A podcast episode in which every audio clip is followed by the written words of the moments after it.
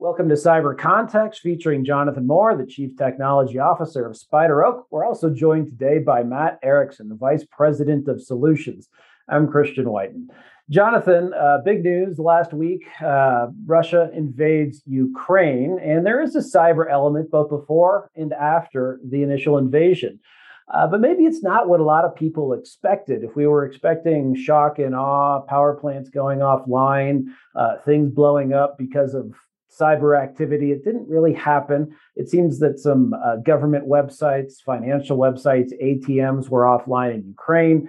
Uh, there are some uh, cyber attacks, DDoS attacks, mainly, it seems, that are targeted at Russia in retaliation, both perhaps from within Ukraine, but also from some keyboard warriors outside who are angry at what Russia has done. Were you surprised at all? And, and what's your take on on what happened? Uh, uh, at least so far, we're only a, about a week into this war, but so far. Yeah, well, I, I think yeah, I think that we've really seen different behavior than was generally predicted and expected. I think what we saw is we expected there to be a large cyber initiative, uh, you know, timed with the beginning of or prior to the physical invasion of Ukraine. And that's just not really what we saw. We have seen some attacks. There is a wiper malware that was very strategically placed on government systems. And I think this is really important to understand. It was different than NotPetya no PETA, which was a worm um, that did mass damage across the globe, not just inside the Ukraine. Uh, and that it's that the wiper itself does is not a worm, and it is these machines were being compromised, and the wiper is being dropped, and these are targeting government systems. This makes a lot of sense from a tactical standpoint. Like to deny the adversary the ability to you know, to their IT systems that they use to uh, collaborate and communicate. And then we've also seen DDoS attacks against Viasat and I believe also Eurocom, another satellite provider that that feeds data to the Ukraine. And this also makes a lot of sense. You really would like to deny the Ukraine the ability to communicate, both, you know, because uh, you'd like to deny them the ability to to engage in information war and propaganda, as well as reduce their ability to organize. Um, but what I think is interesting is that where there's certainly other things going on, there's tons of stuff going on. There are cyber Russian cyber criminals saying they're going to hack anybody who takes sanctions against Russia. You have um, an attack attributed to Anonymous that completely exposed that organization and dumped years worth of their logs, which has been incredibly fruitful and interesting to uh, threat intelligence community. Um, uh, and there's just there's kind of madness going on. There are you know EV chargers in Russia that were made in the Ukraine uh, have firmware has been updated to say stop the war in the Ukraine and won't charge cars. You know, there, there's just been all sorts of ancillary actions, but the core actions that we expected to see from Russia didn't really materialize. And I think that has to lead us to ask the question is did the West, or at least the, the public sector in the West, significantly overestimate the deep capabilities of the Russian cyber operatives. And I think that we may have been looking at the kind of capabilities that uh, you know the U.S. government has demonstrated, and that Israel appears appears to have demonstrated, and assuming that when we saw Russia tinkering around in ICS systems and things like that, that meant that, that this was not a opportunistic attack, but an appetite for sort of a deep capability in this area. And maybe that's not true. And and I don't want to say that it's not because they couldn't do that. Maybe just pragmatically, they were looking for investing in cyber capabilities that had immediate returns on their investment. Because if you think about these kind of deep investments in, I'm going to be able to own everything and you know compromise all sorts of and control systems and things like that those are mostly mostly capabilities you're never going to use. Or if we look, look at we know about Russian capabilities, they're often dual use and could be used, you know, for offensive actions as well as intelligence. But they're there's always a fairly short return on investment in the things that have been turned around. And so my takeaway is that we have to ask the question: Is that the kind of capability that Russia has? Is their military capability very much um, a more polished version of the kind of capability we see in the cybercrime industry. Yeah, I mean, if I can jump in there uh, as well, I think that there's uh, some real interesting. Uh, if you take a kind of zoomed out look to build on what Jonathan just said, uh, they're using cell phones to coordinate and map. Like they're, they're literally using Google Maps to coordinate and manage land navigation of armored columns, along with sending texts to each other for uh, C3. Uh, oh, oh, Matt, it's even it's even worse to that. They're using off the shelf Chinese two way radios without without in analog to communicate amongst their column. And these are just things that you can pick up with a good antenna oh, anywhere yeah. in Europe. Yeah, exactly. They're, they're, and so there's an OSINT community listening to doing signals intelligence against the Russian column. Right? Yeah, and this is just like uh, the the whole uh, you know the, the term that really kind kind of uh, comes to mind about their state of preparation and state uh, readiness, whether it's offensive cyber or defensive cyber, or even uh, as we're seeing, they're blowing their truck tires out because they haven't uh, literally turned the wheels over, so there's dry rot on the tires. Uh, it's clown shoes. And they're using Chinese knockoffs of expensive German tires. Yeah, and with, you know, when you if you have a uh, coming back to the tires, just a quick aside, like if you have a truck that has a variable uh, inflation air compressor system built in, like you might want on a military truck that has to go on roads or has to go off road, and this is the mud season in Ukraine, you need to actually like flex those tires a bit and make sure to turn the truck around so it's not always the same tires in the sun. And if you're looking at just these backed up columns on roads when there's clear open fields that they could run through on either side, it's because they're going to blow their tires. And you can kind of that's a great analogy for where Russia is otherwise in the uh, uh, ComSec and cyber realms. Uh, well, I think I, I, I, think we do want to separate out those a little bit, right? Because mm-hmm. there's there's how well did they intend to prepare their themselves for this invasion? How much was ill prepared potentially because of uh, the effects of a kleptocracy where people are siphoning money off that was meant to supply the troops. You know, we've seen all sorts of things from, you know, potentially shortages of rations to MREs that expired 10 years ago to, you know, uh, all, all sorts of issues with their, their supply chain and logistics. And, and there's a lot of reason that, but I think there's also, I think the difference is, I think that we believe they had been making strategic investments in cyber that they were not. That they were their yeah. investments in cyber were different, and it's not just about you know were they prepared? Did did they think that Ukraine was going to be pushovers like they were in Crimea? You know, there's all these sort of questions. Uh, you know, what is, is there basically fraud that happened that meant that they were not as prepared as they believed they were? Uh, there's all those questions. But I think fundamentally, I think the very, the really interesting question to me in the context of cyber is have we miscalculated where they put their investments? And maybe their investments are a lot less interesting than we had presumed. And yeah, maybe we see maybe what we see with all with all the uh, successes of the Russian APTs is not as much that they were they have these deep skills and can take whatever target they want, but that they are a very skilled group but with a limited depth in their ability that actually was winning targets somewhat opportunistically, doing a fairly good job once they won them, but they didn't have like the a deep 0-day well that would let them walk into places. That they had yeah. good engineering, but not necessarily great exploit development and knowledge about the systems they were attacking. I, yeah. I don't know that to be true, but I think it's a real thing to consider. And, and, I, and really consider about right. how we think about think about our posture of how we we posture ourselves against Russia going forward, right? Mm-hmm. Yeah, and I think you're spot on with that. And coming back to your earlier analysis of, well, we looked at our capabilities and wondered if they had them. Uh, I, I, don't think that's entirely wrong to worry about. Well, if we're doing this, surely they are too, right? But uh, well, and, and I mean, and more. We've seen them on SCADA networks. We've right. seen them in, in the Ukraine cutting power. On other industrial control networks in other parts of the world. We know that they have an active interest in this, but maybe that's a skunkworks thing and not an active program.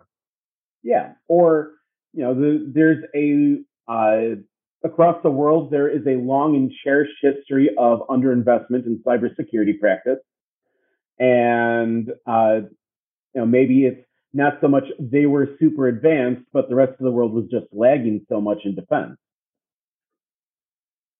Certain, certainly a, a possibility. But you know, I think uh, you know, coming up to the uh, support of this, I think this is the really the first time we're seeing uh, folks trying to be glove some amount of gloves off in cyber war in support of actual war. This isn't uh, like we saw a bit of that in the 2014 invasion, uh, but again, the, you know, the Ukrainian military was not putting up as much resistance at that point as they certainly are now. Well, I think I think the the interesting parallel to make is the last minute averted uh, bombing of Iran under the Trump administration, where the you know we said, well, we changed our mind and we took a cyber action instead. Um, but where the uh, popular analysis is, in fact, that that cyber action wasn't an instead, that was a forward action to protect our aircraft. And as reported, and again, I have you know only public reporting, which which isn't very deep on this. Um, is that essentially what happened is the entire Iraqi or not Iraqi, sorry, Iranian um, air defense system was completely taken offline with a cyber attack.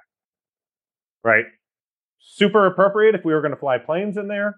Um, uh, and and again, very tactically useful. But I think that shows a really distinct capability right? Mm-hmm. The internet is still up in the Ukraine. If Russia really had capabilities, I see no strategic reason for them not to just yeah. take out all comms in the Ukraine when they started rolling in.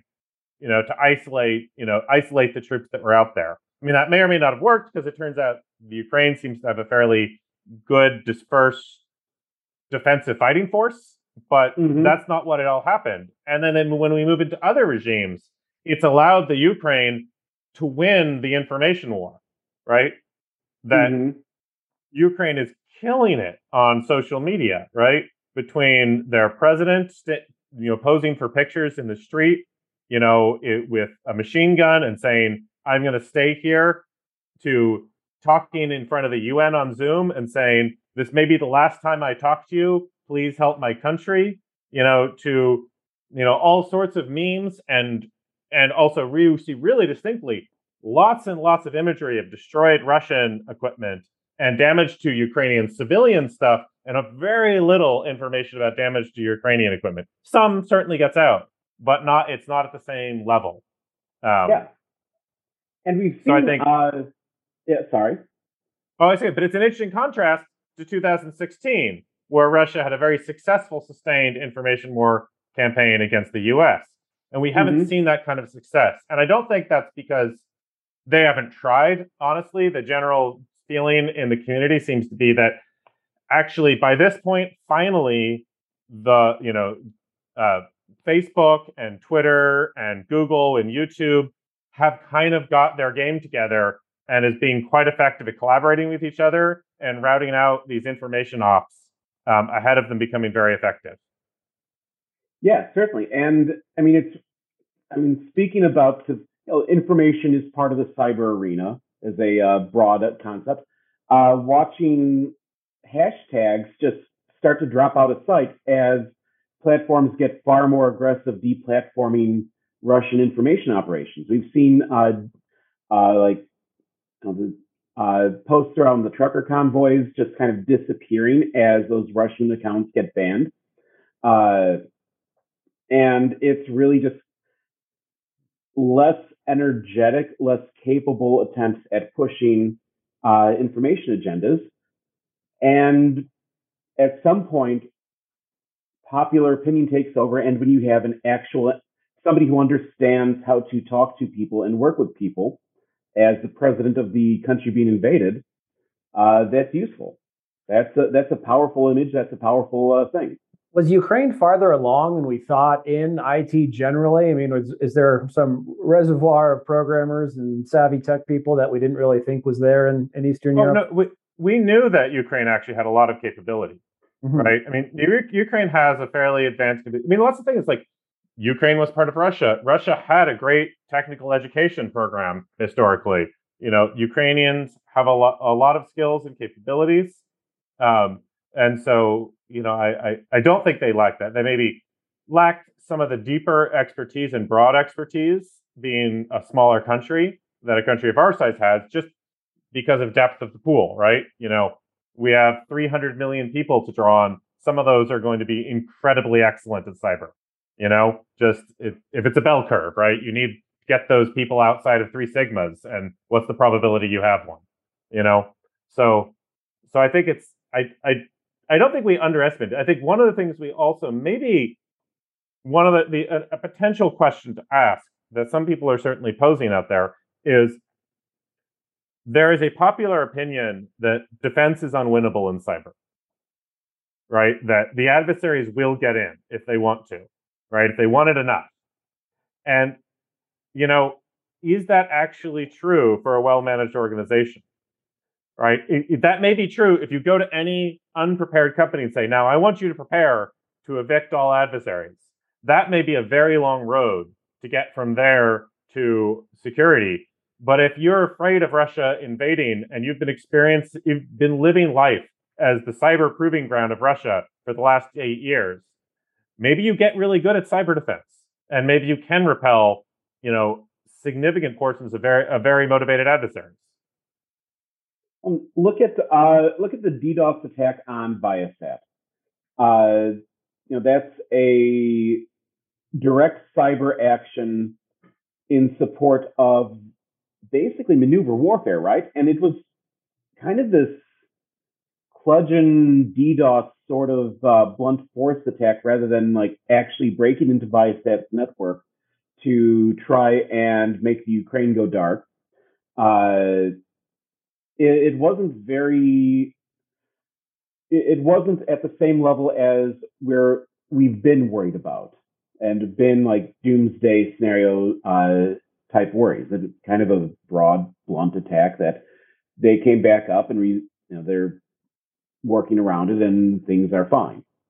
Yeah, and I wonder too, like you know, the there's been now uh, um, wringing of hands that any moment Russia is going to take revenge on the West by unleashing a vast cyber attack against Western institutions. And I wonder if, if, that's not actually true. Maybe they don't have those capabilities.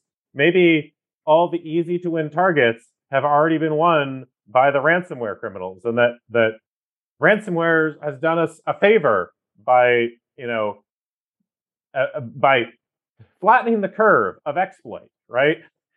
uh, so that we can't there's we're not going to be able to see this big spike of compromise we're we're we're seeing this mm-hmm. drawn out painful terrible compromises that have real impacts but that by by the constant churn of the cyber criminal and ransomware we you know we're sort of knocking down uh, we're knocking people down you know weekly instead of all of them in a you know imagine like what would be the impact if every ransomware attack that happened over the last 12 months happened in one day that would be a big deal, right? Because there are literally ones every day, right? You'd be talking about thousands of compromises. But so so maybe actually the, you know Russia needs to do a little bit more deconfliction between their offensive military capabilities and their criminals. Yeah, I think everyone would be a little bit happier with that too. And uh, I mean, you know, coming back to like you know, look at the Colonial Pipeline hack that uh, stunted gas uh, deliveries around the East Coast the OT network didn't get broken. The company voluntarily turned off service because its IT billing system was uh, uh, ransomware. And I I don't believe that in an actual like real hard situation, somebody wouldn't come in and say, "Okay, you're going to turn the uh, pumps back on, and we'll just figure out how to make it right at some point afterwards." Like, yeah. They well, wanna... mm-hmm. go on, go on. Oh, Finish your sentence. Yeah, it was just like they uh, it was a open opener system. They didn't get into the OT as far as anyone can tell, and ultimately, it's something that we could have gotten around had it happened at a critical time. And the, the chairman said they had a really complex password. It was a mystery why why it happened. but well, also, to Jonathan's point, they now have a CISO. I mean, yes, shame on them for not having had like a CISO before, but now they have one. Now they have a real security practice, and I'm sure there's plenty of other organizations that got scared into leveling up with every single attack. Well, I, I want to take this question a different place uh, this, this topic a different place that's related, which is, you know, I think when you look at the area of civilian strikes on targets, you look at denying comms activity, and you look at uh, information warfare. We now see, you know, social media is a is a domain of cyber conflict. I want to ask: Is the SWIFT system also a domain of cyber contact con, uh, conflict? Now, and that's a domain where we are winning because we control it. And where does the line between sanction and cyber war actually even exist?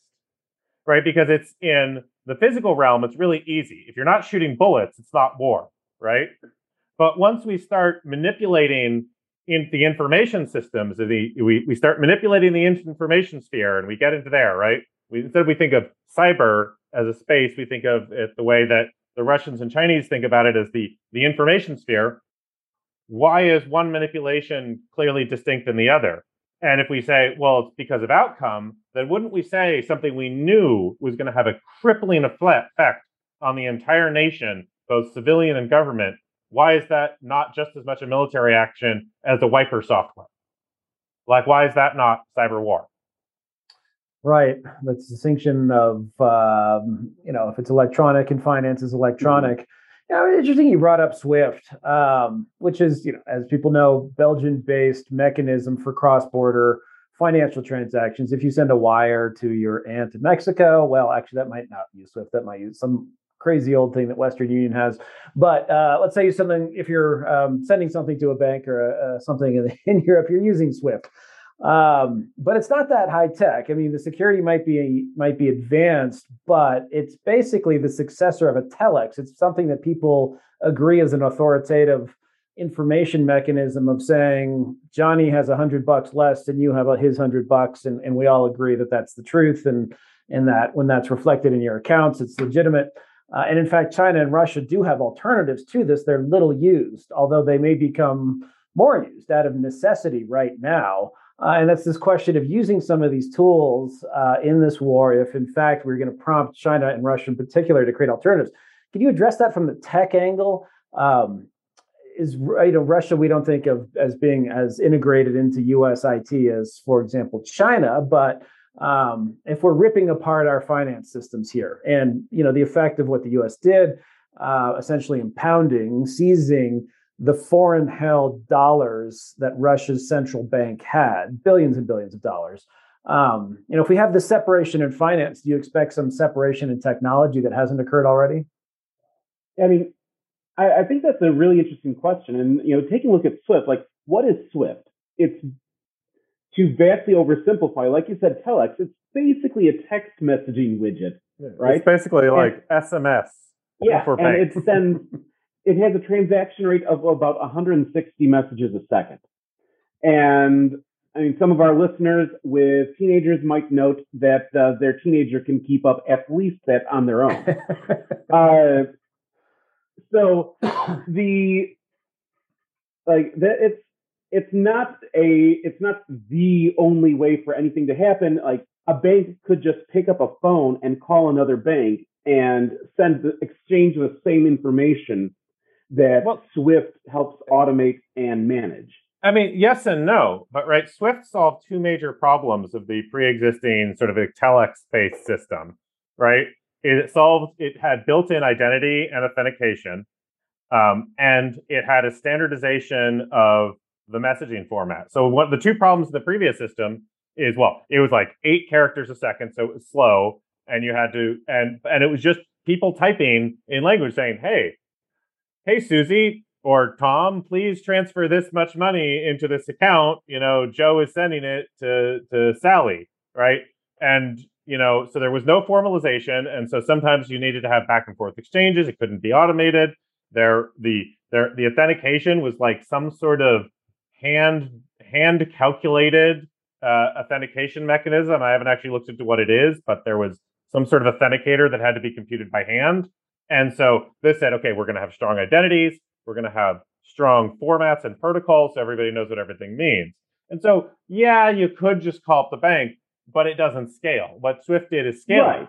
Right. right. And then Understood. there are, and, there, and yeah, so so I I don't think yeah, you could do a transfer, but you can't enable the kind of free flow of currency and money that right. the, the current global economies depend on. And there are other settlement systems, right? Right. And there, there are there, and exactly. And that's that's the thing when you cut them out of Swift, uh, the the thing that Swift has is a network effect. It's like why is everyone still on Facebook even though everyone hates Facebook?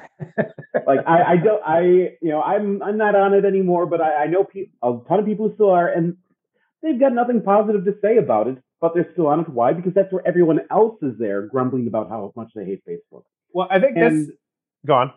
And so when you're talking about bank, banking systems, if China and uh, Russia set up their own cool autocrat club uh, money transfer system. That's great. Now, uh, now China can get access to all the rubles that they never wanted in the first place. Uh, it's got to uh, operate with the rest of the world, and that's where the biggest uh, hurdle I see as the cool autocrat currency club Uh, failing. Yeah, I mean, and, and and I think there's some really deep questions about society and global, you know, governance embedded in here.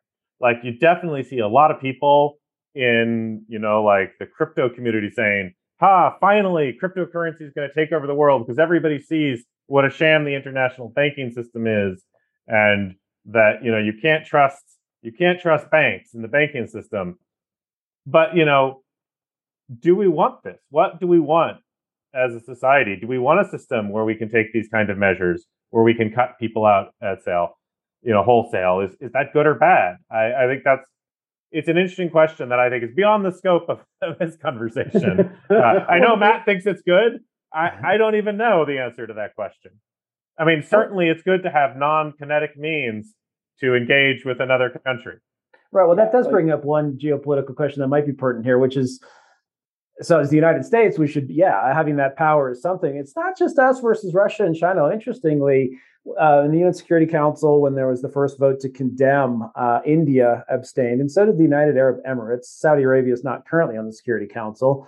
Um, then along comes the General Assembly a vote. I didn't look line by line, but I assume it was similar, where India probably abstained. Um, Saudi Arabia, the UAE, other Gulfies. These are uh, people with some financial wherewithal and even if there are allies or just sort of uh, nominal, India was not aligned, not an ally of the United States, a little closer to Russia, not technically a Soviet ally during the Cold War, gravitated a little bit in our direction. But um, the sense that it should just that it's one thing for these things to exist, but for them to be under the sort of unilateral control of Washington is another another problem. Well, I think I think it is it isn't it isn't actually under the control of Washington though, right?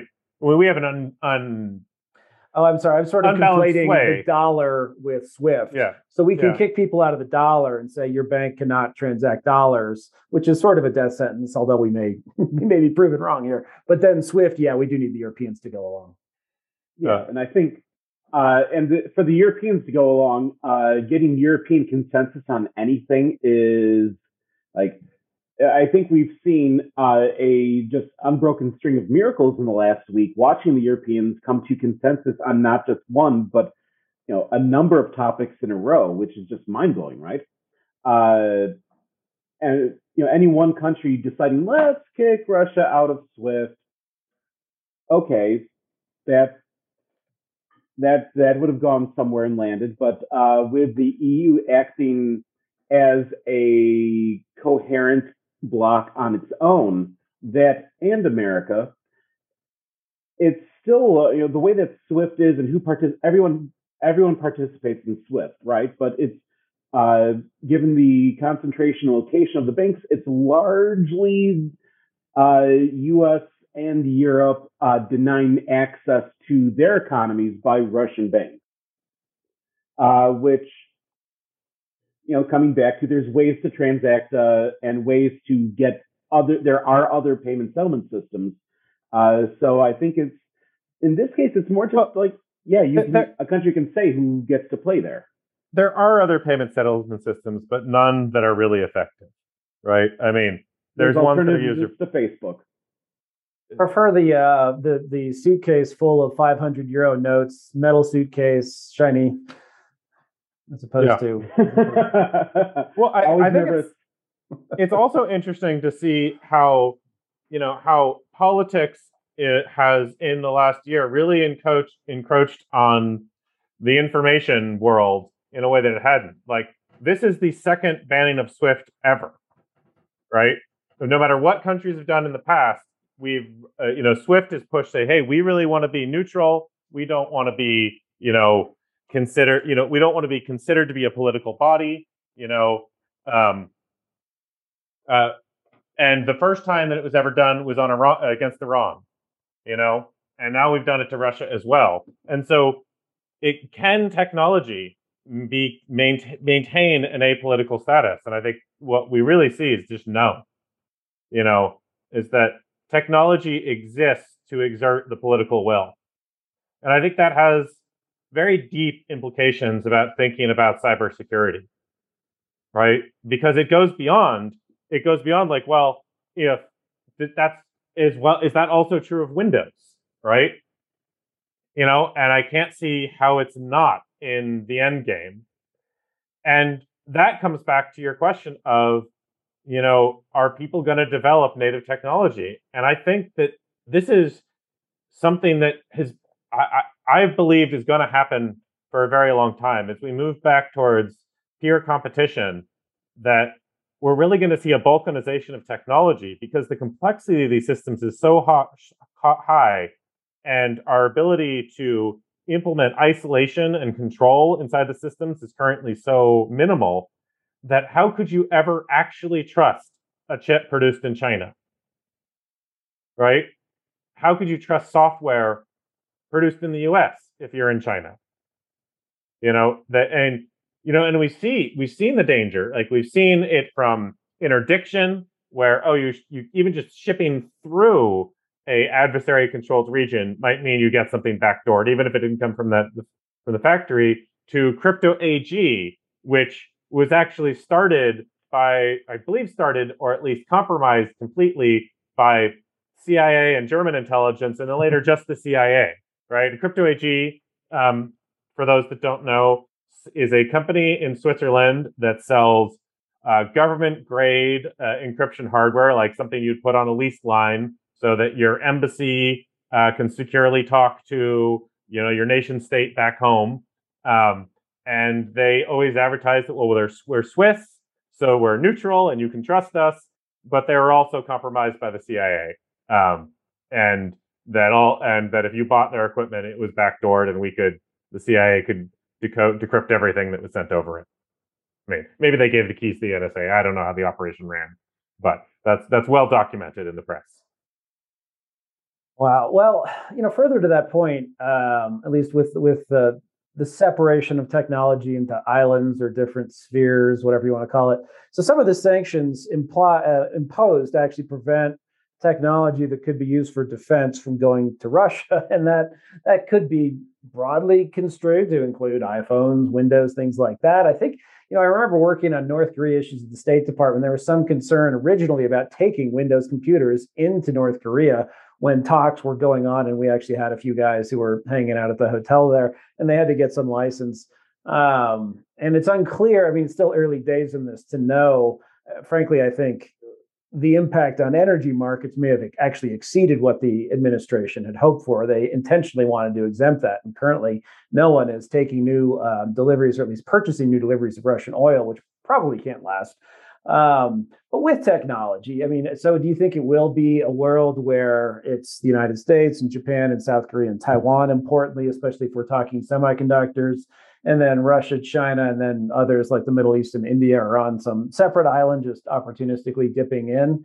Uh, and if that is the case, as Russia and China, we sort of think of even China being more sophisticated yet farther behind us, especially with export controls on uh, semiconductor fabs or, or uh, tools that are less than five nanometers. I forget what the specs are. What do you think? Yeah, I mean, y- yes, I mean they they are they now claim to have a uh, extreme ultraviolet lithography process. It's not clear that it actually is useful commercially, um, but they, you know, lithography. They understand a huge weakness of theirs is lithography.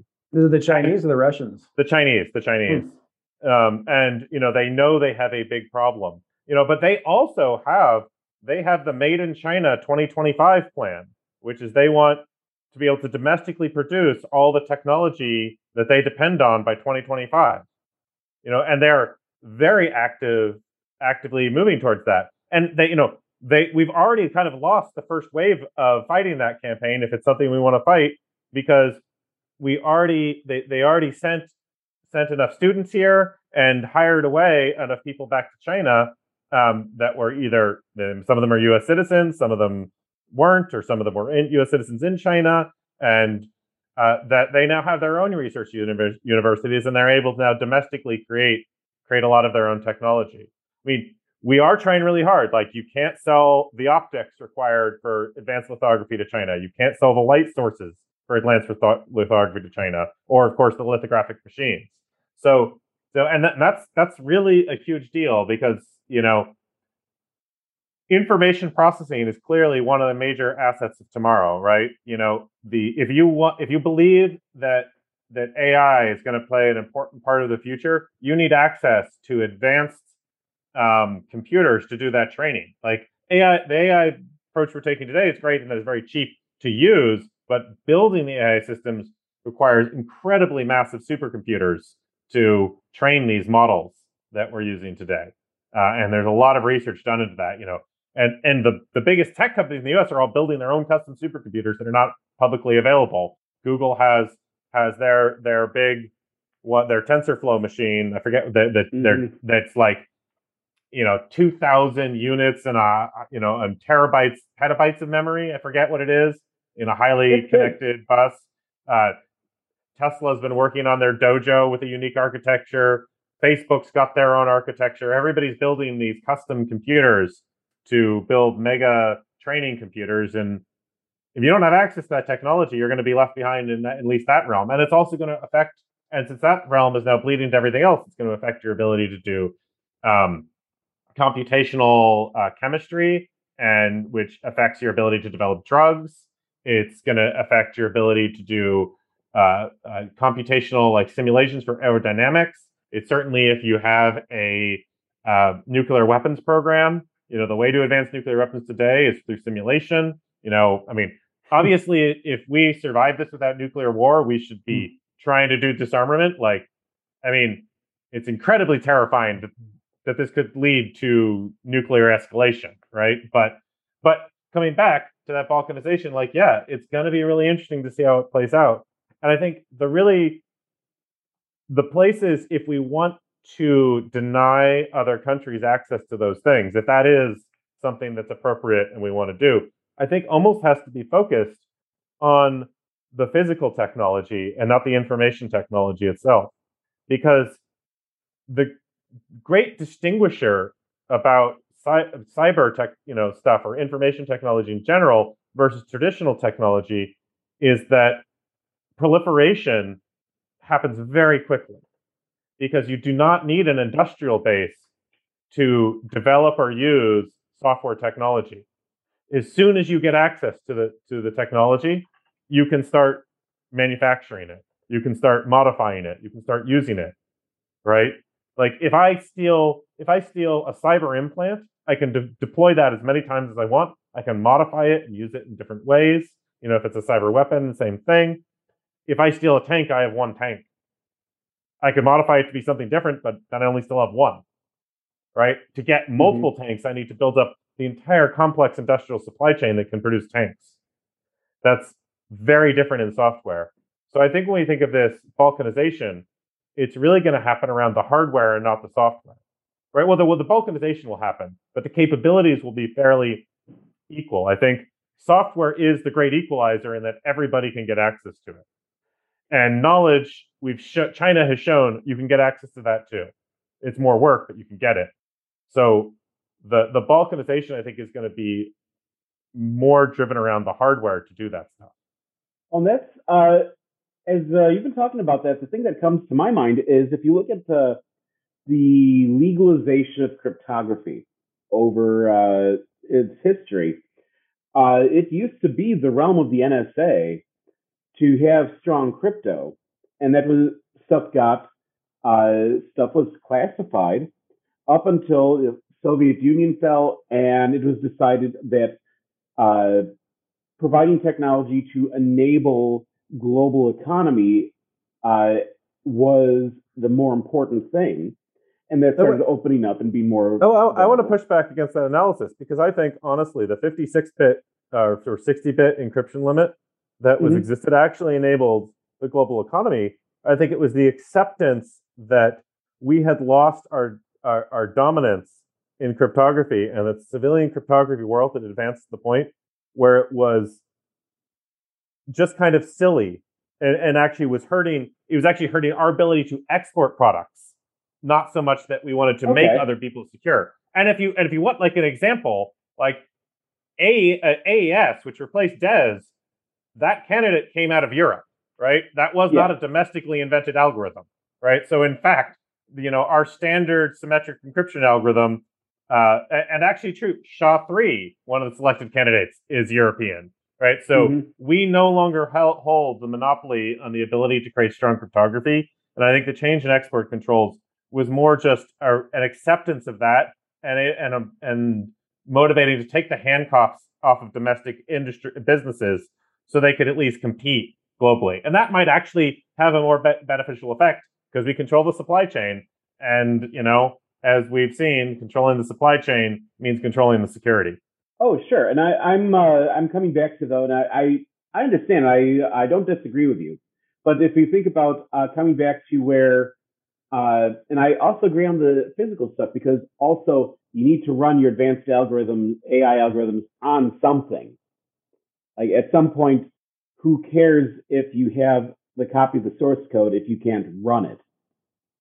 Uh, but uh, I'm wondering if this will start seeing governments around the world start to get a little bit more angsty and anxious about uh, information, the flow of information as well.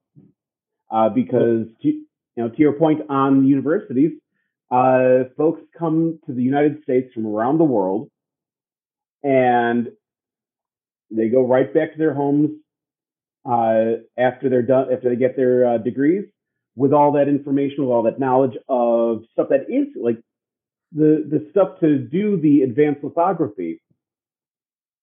I would like of course, that's got uh, foreign grad students working there. They're a huge contribution to the U.S. academic output and part of the global academic community. And they're back home. They know how to make this stuff. Well, they don't. Wait, wait. You don't have the whole uh, supply chain, but we've also been really good at our our industry. American industry has been really good at helping over the last what 40 years a thriving electronics industrial supply chain going in China.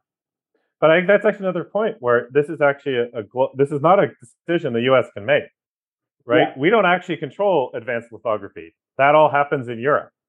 Like what is it? Uh, now I'm forgetting the, the the name of the company because it's a, a AMSR, I believe it is, um, mm-hmm. makes the the most advanced lithographic machines. They uh, develop their light source. Um, you know, it's, it's like amazing technology. You need to get these extreme ultraviolets. You drop a bead of nickel, you hit it with a laser to get it hot, and then you hit it another laser to vaporize it. And the vaporizing creates the extreme ultraviolet light.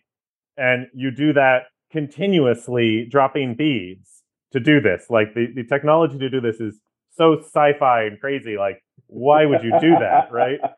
You know, and, and all sorts of things. But then all the optics tend to be produced by Carl Zeiss, right? So mm-hmm. we don't have a monopoly. The West has a monopoly, but the U.S. doesn't. Yeah, and I, I mean, in this, I also, I'm taking a. I don't think it is a terribly large leap to assume that the EU and the U.S. might continue to operate And my larger leap is assuming, like, just what if Europe sticks together more tightly as a result of this? Uh, and so then, like, just the sphere, this is the US and EU sphere, uh, which in French, because it's États-Unis and oh, EU, anyway, uh, but uh, so uh, oh, yeah, like I, I imagine cooperation in that sphere, but uh, kind of think of that as sphere and then China and then Russia as three separate spheres with maybe some uh, additional uh, subspheres on there, but boxes. What you're saying is to think inside the box, right? That's what you're saying. but you know, but I think like taking it all the way back, the challenge is that information technology and, and, and software is the ultimate dual use technology, right? Because what is a computer? A computer is a perfectly generic information processing machine, right? And what is, and if you're training a neural net, are you training a neural net to um, you know cure cancer or are you training a neural net to drive a car or are you training a neural net to uh, do automatic surveillance of your popul- you know of a local populace so you can suppress them it's exactly the same hardware and just different objective functions for the software. It's even kind of the same software. And you're just say, setting the dial between you know what what flavor of output you want. Do i do i want authoritarian output or do I want you know you know save humanity output right? And it, but it's the same software architectures. It's the same hardware systems exactly. So how do we think about that in terms of proliferation. Like so we might from a security standpoint need to balkanize because of supply chains. But then from a sharing standpoint of, of, of ideas and technology is it appropriate to deny access to advanced, you know, compute capabilities for AI because we're unhappy about how, say, China is using, you know, developing a digital panopticon uh, against the the Uyghur population. Um, but also, it'll be used domestically to cure cancer. Like, what's the right choice? I don't know. And right now, the academic world is so intertwined. And you know, after having come from the academic world myself, I I like that, right? Uh, there's a rich pool of ideas to solve the world's big problems, but a tech, technological balkanization, I um, that gets into more interesting, uh, more interesting cases. Like uh, the U.S. developed stealth technology out of a paper on uh, radar reflectivity written by a Russian Hmm. And the comments were that uh, the only reason why the Russians allowed it to be published in an open journal is because it was so dry and boring that the security reviewer couldn't get through it enough to understand the implications. Um, but that's a sort of uh, that's sort of you know that's talking about the physical world. But to Jonathan's point on like developing advanced systems, software and hardware to be able to have this ultimate dual use technology, like where that's that's an interesting new world. This isn't, you know, computing being developed during the Cold War and having established norms. Now, the Cold War ended. We plugged everybody into the same network and shared everything. And now what do we do? Yeah. And and how do we and come pulling it back to cyber, should we share threat intelligence globally? Should we share CVEs globally? Right? If we do balkanize technology, do we do we keep private inside our regime uh, information about uh, you know exploitation and uh, vulnerabilities uh, so that we have a you know try to develop asymmetric capabilities or do we do we try and share things more broadly so that you know we can you know raise humanity and make a better world for everybody? Interesting. Way you know, one anecdote that comes to mind was when World War II started, the way the Germans and the Soviets knew that we were working on an atomic bomb along with the Brits and the Canadians is that there was this broad field of uh, publication over fission, nuclear science, what we were discovering about the atom, radiation, and then it all went silent. uh, so not sharing, but the silence was what spurred uh, concern on the other side. Mm-hmm. Maybe we should leave it there. Uh, this war probably will not end rapidly, unfortunately, and I'll bet the cyber element continues. So perhaps we should continue the discussion next time. Thank you, Jonathan Moore, Chief Technology Officer at SpiderOak, and Matt Erickson, Vice President of Solutions at SpiderOak. I'm Christian Whiton. If you like what you heard, please subscribe to our channel, leave us a comment on Apple, and we'll be back again soon with another episode. Thanks.